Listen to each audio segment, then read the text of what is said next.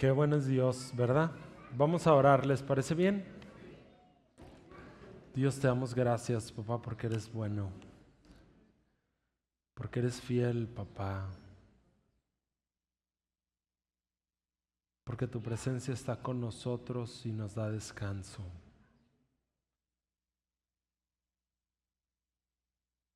Gracias, Señor.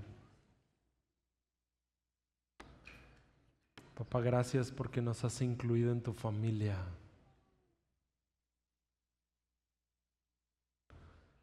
Gracias, papá. Papá, honestamente nos asombra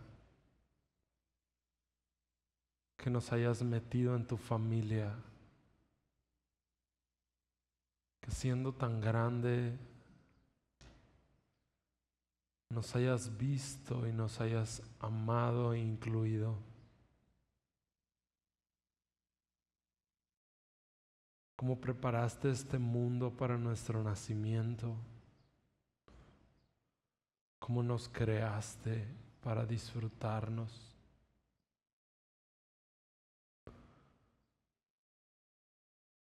Espíritu Santo, hemos venido a escucharte a ti.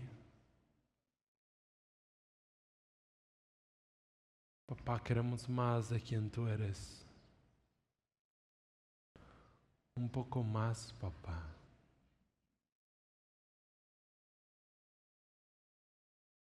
Un poco más, papá. Gracias. Podemos llamarte papá.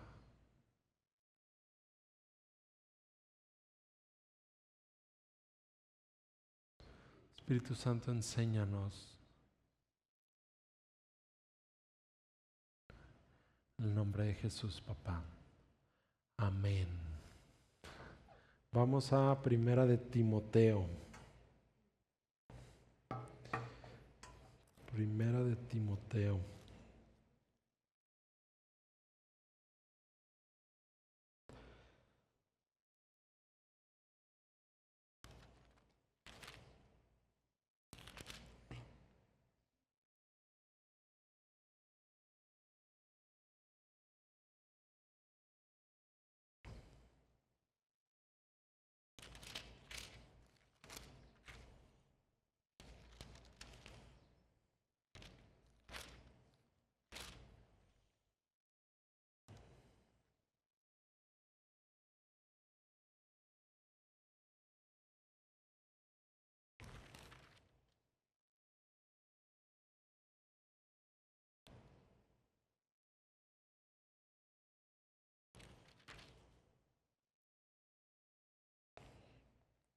Déjenme abro mis notas. ¿Es segunda? Es segunda. Segunda 4, versículo 8. Segunda de Timoteo 4, 8.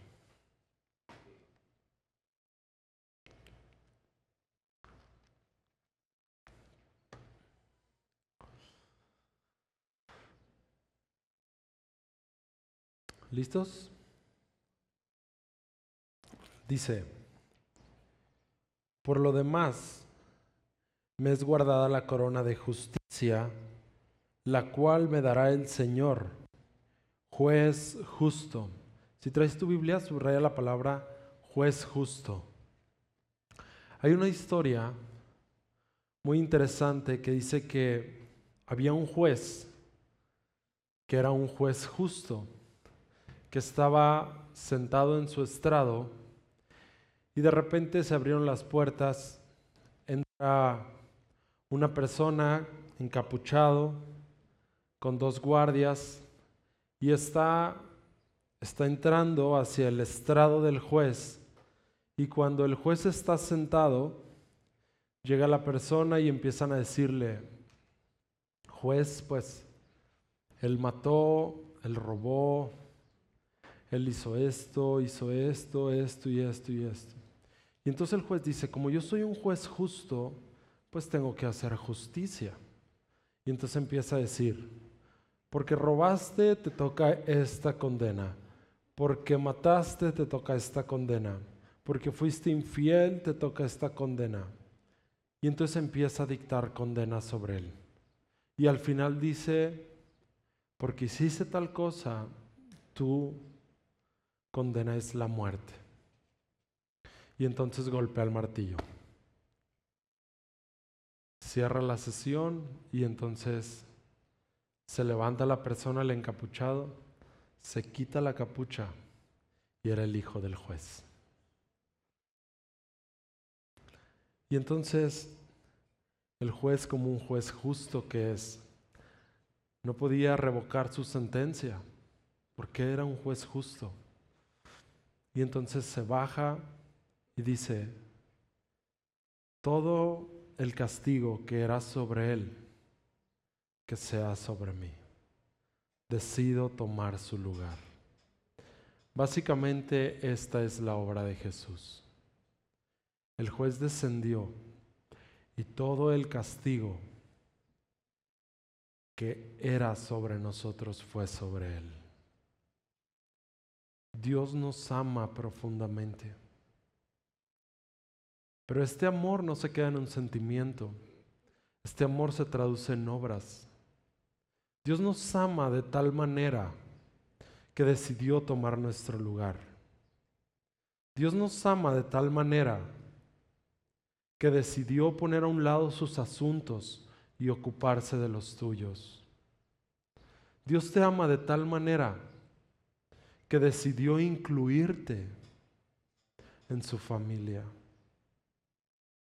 Nosotros no nos ganamos este amor, pero a veces Satanás viene con esta mentira que yo puedo perder su amor. Así como yo no me lo gané, yo tampoco lo puedo perder. Porque Dios me ama no por lo que soy yo, sino por quien Él es. Dios nos ama tanto que toda tu vida te ha perseguido. Te ama tanto que ha estado presente en tus negocios. Te ama tanto que ha estado presente en tu familia. Te ama tanto que ha estado presente en la vida de tus hijos. Te ama tanto que te rescató de la muerte, te sanó, te libró del COVID. Te ama tanto que no le importó ponerse en el lugar que a ti y a mí nos correspondía. Quiero que me acompañes a Romanos capítulo capítulo 6, versículo 23. Romanos 6, 23. Salud. De nada.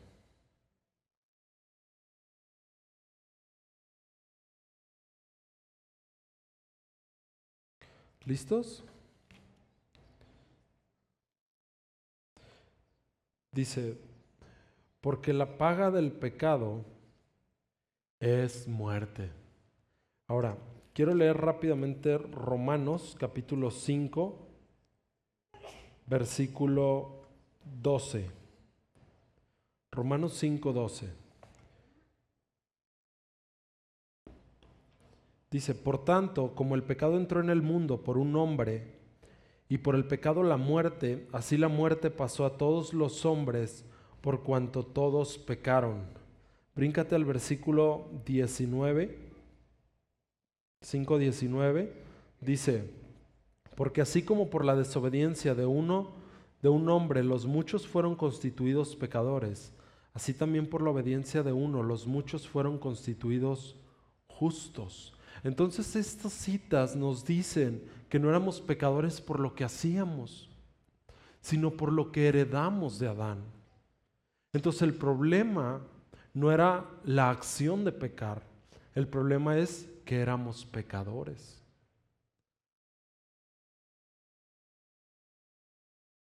Dios quitó este estado. ¿Cuál fue el precio de quitar este estado? La muerte.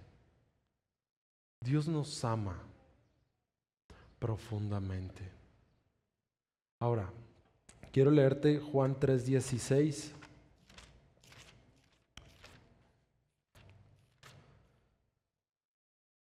Dice en Juan 3:16, porque de tal manera amó Dios al mundo que ha dado a su Hijo unigénito, para que todo aquel que en Él crea, no se pierda, mas tenga vida eterna.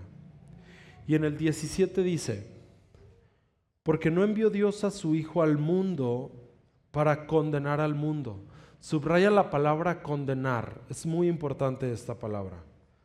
No envió Dios a su Hijo al mundo para condenar al mundo, sino para que el mundo sea salvo por él. Y te quiero decir esto, si tú te has estado equivocando en tu vida, ni Dios te condena, ¿por qué te, te atreves a hacerlo tú mismo? Ni Dios te condena. Ahora, aquí quiero hacer un paréntesis. En el mundo y a veces aún dentro de la iglesia hay problemas, hay confusión, hay mentiras, hay problemas económicos, hay a veces hasta problemas de infidelidad. Pero ¿sabes qué pasa? Dios no nos envió para condenar al mundo. Yo tengo amigos de todo tipo. De todo tipo tengo amigos. De lo que te imagines. Ni uno solo se siente condenado cuando se acerca conmigo. Ni uno solo. Porque Dios no nos envió a condenar al mundo. La respuesta no es el juicio tuyo. ¿Sabes quién es el encargado de hacerlo? Dios. Nosotros, familia, no fuimos enviados para condenar al mundo. Lo que yo hago o dejo de hacer en mi vida personal no ofende a Dios. No ofende a Dios. Ni tampoco Dios se va a enojar conmigo, ni me va a dejar de hablar, ni me va a decir, ¿sabes que ya esté para allá, tú? No lo va a hacer, porque mi estado ya fue cambiado. Mi estado fue cambiado en la obra de Jesús. Lo que yo hago o dejo de hacer no cambia mi estado delante de Dios. Así yo cometa el peor error del mundo, yo puedo entrar delante de la habitación de Dios, entrar en su recámara y platicar con Él. Dios nunca me va a cerrar la puerta de su recámara. ¿Puedo tener consecuencias en lo natural?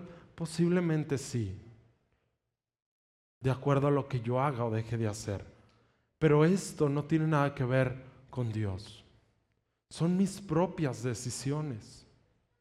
Entonces aquí es muy importante que tú no condenes al mundo. No lo hagas. Hay cosas, familia, que yo sé que le están haciendo daño a alguien. Pero si esta persona no viene a pedirme consejo a mí, yo no voy a tratar de condenarlo y hacerle ver que algo está sucediendo, a menos que sea mi hija o mi esposa.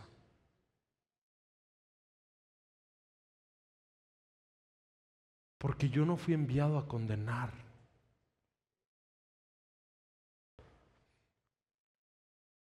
Ahora, si tú quieres, es el ministerio si tú quieres un liderazgo en la iglesia, hay cosas que definitivamente no puedes hacer.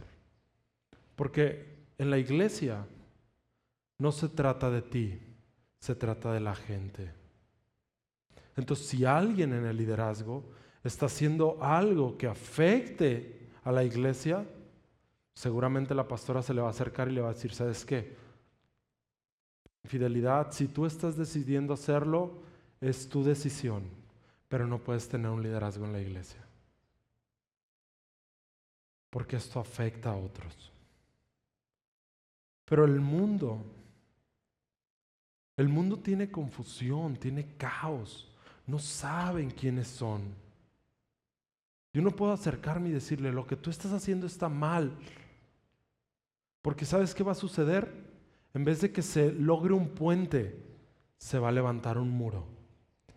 ¿Y sabes cuándo te van a buscar? Jamás. Jamás. Dios nos ama.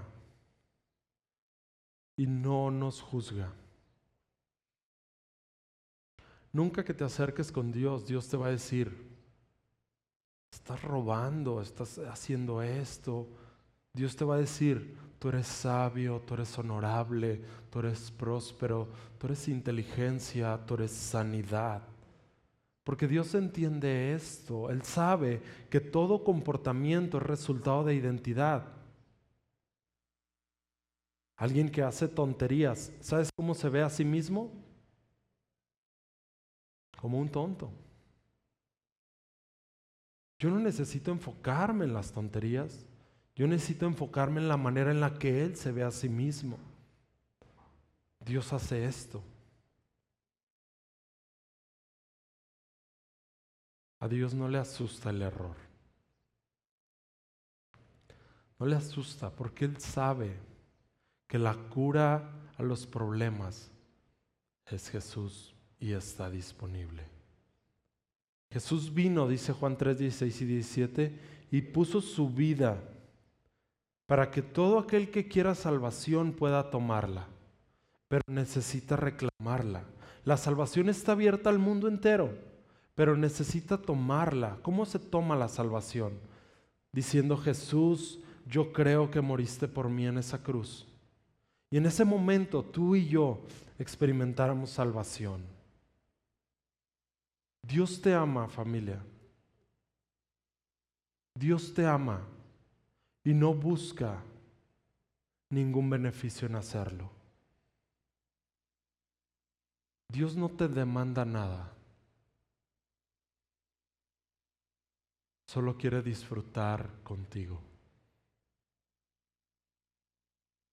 Tú puedes y yo seguir haciendo lo que hacemos. Y a Dios no le asusta o le beneficia, pero sí nos ha incluido para disfrutarnos. Este es el Dios que tenemos tú y yo, un Dios de amor que nos ha incluido, que nos metió en el reino donde todo es posible, donde lo imposible se ha vuelto posible, donde hay sanidad, donde hay aceptación, donde hay restauración de familias, donde hay prosperidad. Este es el reino. Ahora, quiero que me acompañes a leer Romanos 8. 8, versículo 31.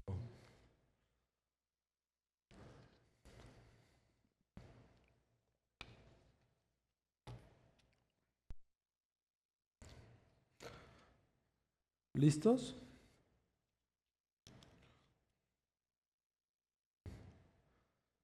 Dice, ¿qué pues diremos a esto?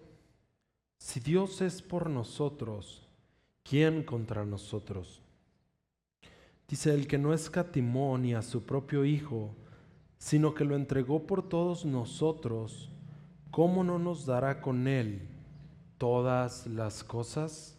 Ahora, acompáñame a Lucas capítulo 18.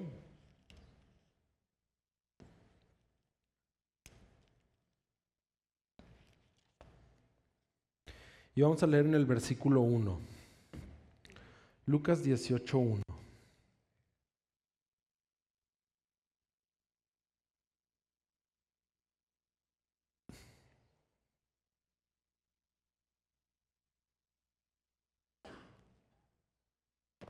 ¿Listos?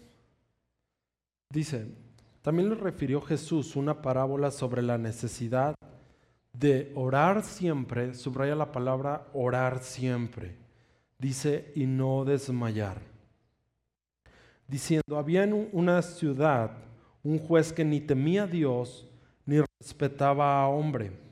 Había también en aquella ciudad una viuda a la cual venía él diciendo, hazme justicia de mi adversario, y él no quiso por algún tiempo. Pero después de esto dijo dentro de sí, aunque ni temo a Dios ni tengo respeto a hombre, sin embargo porque esta viuda me es molesta, le haré justicia. No sea que viniendo de continuo me agote la paciencia. Y dijo el Señor, oigan lo que dijo el juez injusto. ¿Y acaso Dios no hará justicia a sus escogidos que claman a Él de día y de noche? Subraya eso, eso es importante. De día y de noche. ¿Se tardará en responderles? La primera cita que leímos dice que Jesús nos dio a su Hijo. Y luego Pablo hace esta pregunta y dice, si nos dio a su Hijo, ¿acaso no nos dará con Él todas las cosas? Pero después leemos la cita del juez injusto, donde está explicando Jesús y dice, había una mujer que era bien enfadosa, tan enfadosa que el juez le hizo justicia, ¿verdad? Y luego dice, Dios no nos lo hará juntamente también a nosotros, orando de día y de noche. Ya fuimos metidos a un reino, al reino donde todo es posible. Restauración familiar, sí es posible. Libre de adicciones, sí es posible. Prosperidad económica, sí es posible. Sanidad, sí es posible. Un futuro seguro, sí es posible. Seguridad y protección, sí es posible. Pero ¿qué está diciendo Jesús? Muchas veces necesitamos orar de día y de noche y no desmayar. Cuando nació Isabela, Nace Isabela como a las 11 de la noche y ya entramos Isabel y yo, estamos pues ya en el quirófano, ella acostada, toda desmayada. Y yo de ya agarro a Isabela, me dice la doctora, oye, acompáñame este, para cortarle el cordón. y ya se lo corto. Y en cuanto se lo corto, Isabela se empieza a poner morada, así morada, como la silla de allá atrás. Y pues me dice la doctora, pues sígueme y agarra a la niña y se va corriendo y total ya la conecta a una cosa y me dice, este, tu hija tiene que estar aquí más o menos 30 días. El niño que está allá, le dimos un diagnóstico de 30 días, tiene ahorita 45 más o menos. Entonces, más o menos como 30 días tiene que estar ahí. Y ya pues yo salgo y la doctora me dice, no te preocupes, todo va a estar bien. Y yo, llorando. Y ya, pues, termino de llorar y ya me quedo, me quedo esperando y ya sale Isabel y me dice, ¿y la niña? Y le digo, ahorita te cuento ahí arriba. Y ya subimos, ya estamos en el cuarto y le digo, no, pues la niña no puede respirar, tiene un problema en sus pulmones. No se le abrieron. Ya pues otra vez, ¡ah! llorando. Y ya terminamos de llorar y le digo, pues vamos a orar. Y ya empezamos a orar. Eso eran como las 3 de la mañana. Estamos orando y mientras estamos orando, Dios pone una visión en mí donde veo a Isabela como con Isabel en la silla de ruedas y saliendo del hospital. Dije, esta visión va a ser mi ancla. Y le dije, Isabel, ¿sabes qué? Vi esto. Y entonces ya, después de eso, empezamos a orar toda la noche. Llegó en la mañana la doctora y me dice, pues no sé a qué Dios le estés rezando, pero tu hija ha mejorado un 30%. Y entonces seguimos orando durante todo el día, seguimos declarando su palabra, seguimos meditando en su palabra, seguimos cantando adoración, seguimos orando en lenguas. Y en la noche sube la doctora otra vez y me dice, sigue rezando porque tu hija ha mejorado un 60%. Y entonces durante la noche, así estábamos, pues de repente estábamos orando y te quedas dormido. Y luego te levantas y sigues orando otra vez Llega la mañana siguiente y me dice la doctora, ¿sabes qué? Tu hija ha mejorado un 90%. Si de aquí en la tarde tu hija toma pecho de Isabel, se puede ir con ustedes. Y entonces mientras yo podía bajar a, a ver a Isabela, mientras ella estaba conectada, y cuando ella estaba conectada así, pues yo decía, en el nombre de Jesús, tú eres sana, la palabra de Dios responde, tu cuerpo responde a la palabra de Dios, Jesús dio victoria en la cruz, la sanidad es tuya. Y entonces comenzaba a declarar así, y toda la gente así como que me volteaba a ver, como diciendo, ¿y este enfadoso? Entonces ya yo subía y en la tarde bajamos, Isabela pues ya toma pecho de Isabel y ya nos vamos, ¿no? Contentos. Pero lo que iban a ser 30 días se redujo a dos días. ¿Por qué? Porque estuvimos orando de día y de noche. Ahora la pregunta interesante es, ¿por qué orábamos? ¿Estábamos convenciendo a Dios de que hiciera las cosas? Estaba convenciendo mi mente de que esto era verdad. Tú y yo no tenemos que convencer a Dios. Ándale. Tú y yo no tenemos que convencer a Dios de nada. Tú no tienes que convencer a Dios que te sane. A tal punto, Él ya te quiso sanar, que hace más de dos mil años, Isaías 53 dice que por su llaga fuiste sanado. Entonces no oramos para convencer a Dios. Entonces no oramos para que Dios nos abra la puerta. Entonces no oramos para convencerlo de algo. Oramos para convencer mi mente y ordenarle al mundo espiritual que esto es una verdad. En la oración mi mente se transforma. En la oración comienzo a pensar como Dios piensa. En la oración el afán se va. En la oración el miedo se quita. En la oración me convenzo de la realidad de Dios. En la oración tomo certezas en mi corazón. Pero ¿sabes cuál es el problema entonces como hijos? Que muchas veces no oramos de día y de noche. Creo honestamente que este es el problema. Porque si oráramos de día y de noche y fuéramos específicos, creo que muchos problemas se solucionarían.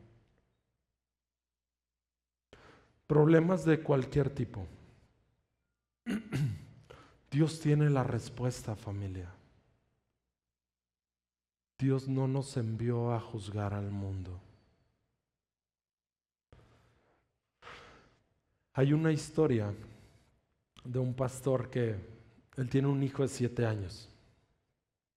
Y pues resulta que al niño le gustaba robar. Se le hacía padre robar porque la chica que lo cuidaba pues le decía que robar estaba bien. Entonces una vez el pastor se lo llevó al niño a, su, a la tienda y pues sacó un chocolate y luego otra vez sacó unas papas y le gustaba robar. Y le decía, bueno, es que robar está mal. Y el niño le decía, no, robar está bien, porque ella me dice que robar está bien.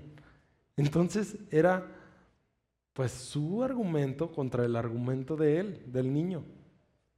Y entonces le ocurre al pastor meterse a orar y le dice, bueno Dios, pues dime qué hago. Yo sé que no está bien robar, pero necesito convencer a mi hijo de esto.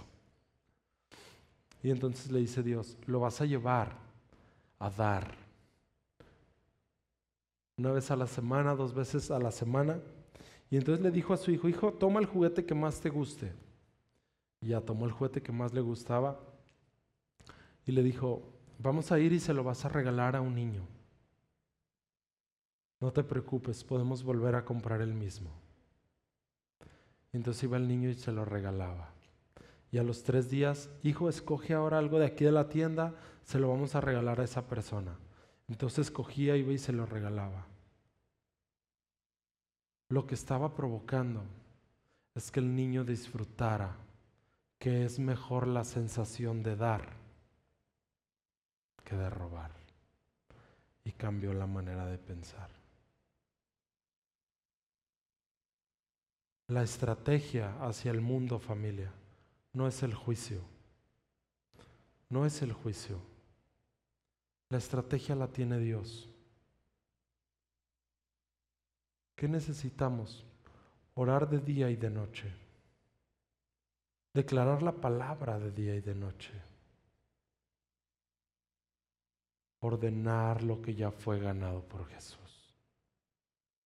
Si nosotros hacemos esto, Dios no tardará en responderse. ¿Tienes sueños? Dios está listo para cumplirlos. ¿Tienes miedo a, lo financiero, al dinero? Hora de día y de noche. Hay una enfermedad que tienes años batallando, hora de día y de noche. Hay problemas en tu familia, hora de día y de noche. Y tú te vas a dar cuenta que Dios responde porque nos ama tanto. Este es el Dios que tenemos. Vamos a orar, ¿te parece bien? Cierra tus ojos.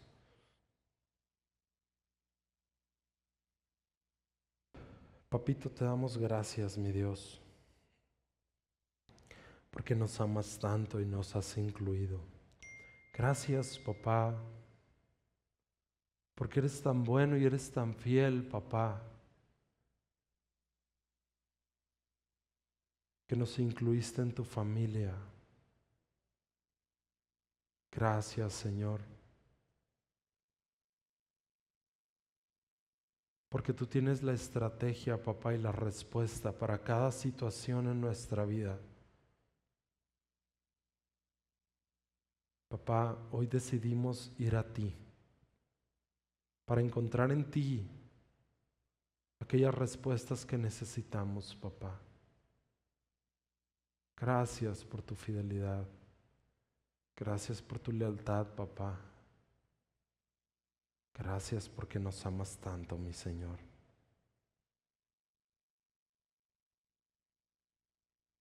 Papá, llévanos más profundo en este amor.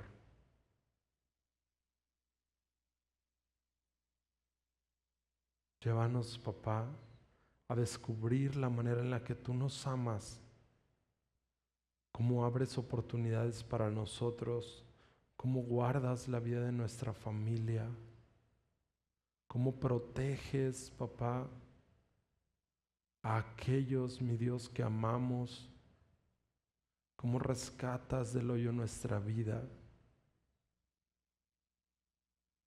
cómo cumples nuestros sueños, papá. Nos hace sentir seguros sanas heridas del pasado, sustentas, papá, nuestro futuro. Gracias, papito. Cuando tomábamos un discipulado con el pastor Francisco, el pastor de aquí, él decía que cuando alguien tiene una cinta en los ojos, sería muy agresivo que tú llegaras y se la arrancaras que es con cuidado. Entonces a veces familia, somos muy agresivos con el mundo. Te quiero dar una cita ya, esta última, en Primera de Juan capítulo 4 versículo 8, donde dice, el que no ama no ha conocido a Dios porque Dios es amor. Hay gente que tiene conceptos de Dios, pero no conoce a Dios. Job decía, de oídas había escuchado de ti, pero hoy te conozco. Tenía conceptos acerca del matrimonio, pero hoy conozco la manera en la que tú amas en un matrimonio. Tenía conceptos acerca de cómo restauras, pero hoy conozco la manera en la que tú restauras a alguien. Este es el Padre que tenemos. Él es bueno y nos ama profundamente. Le damos un aplauso porque es tan fiel, ¿verdad?